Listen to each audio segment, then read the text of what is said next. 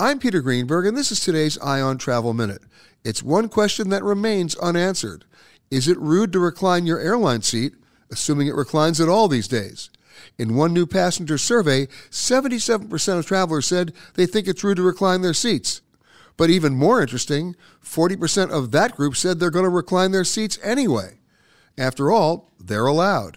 But is there ever a good time to push that seat button and lean back?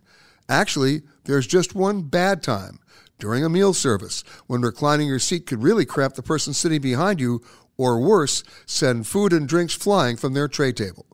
For more information, visit petergreenberg.com. I'm Peter Greenberg, and this is today's Eye on Travel Minute.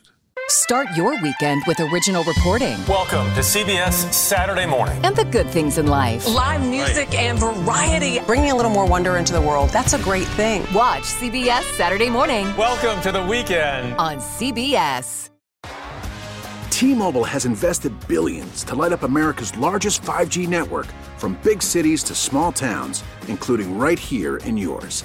And great coverage is just the beginning. Right now, families and small businesses can save up to 20% versus AT&T and Verizon when they switch. Visit your local T-Mobile store today.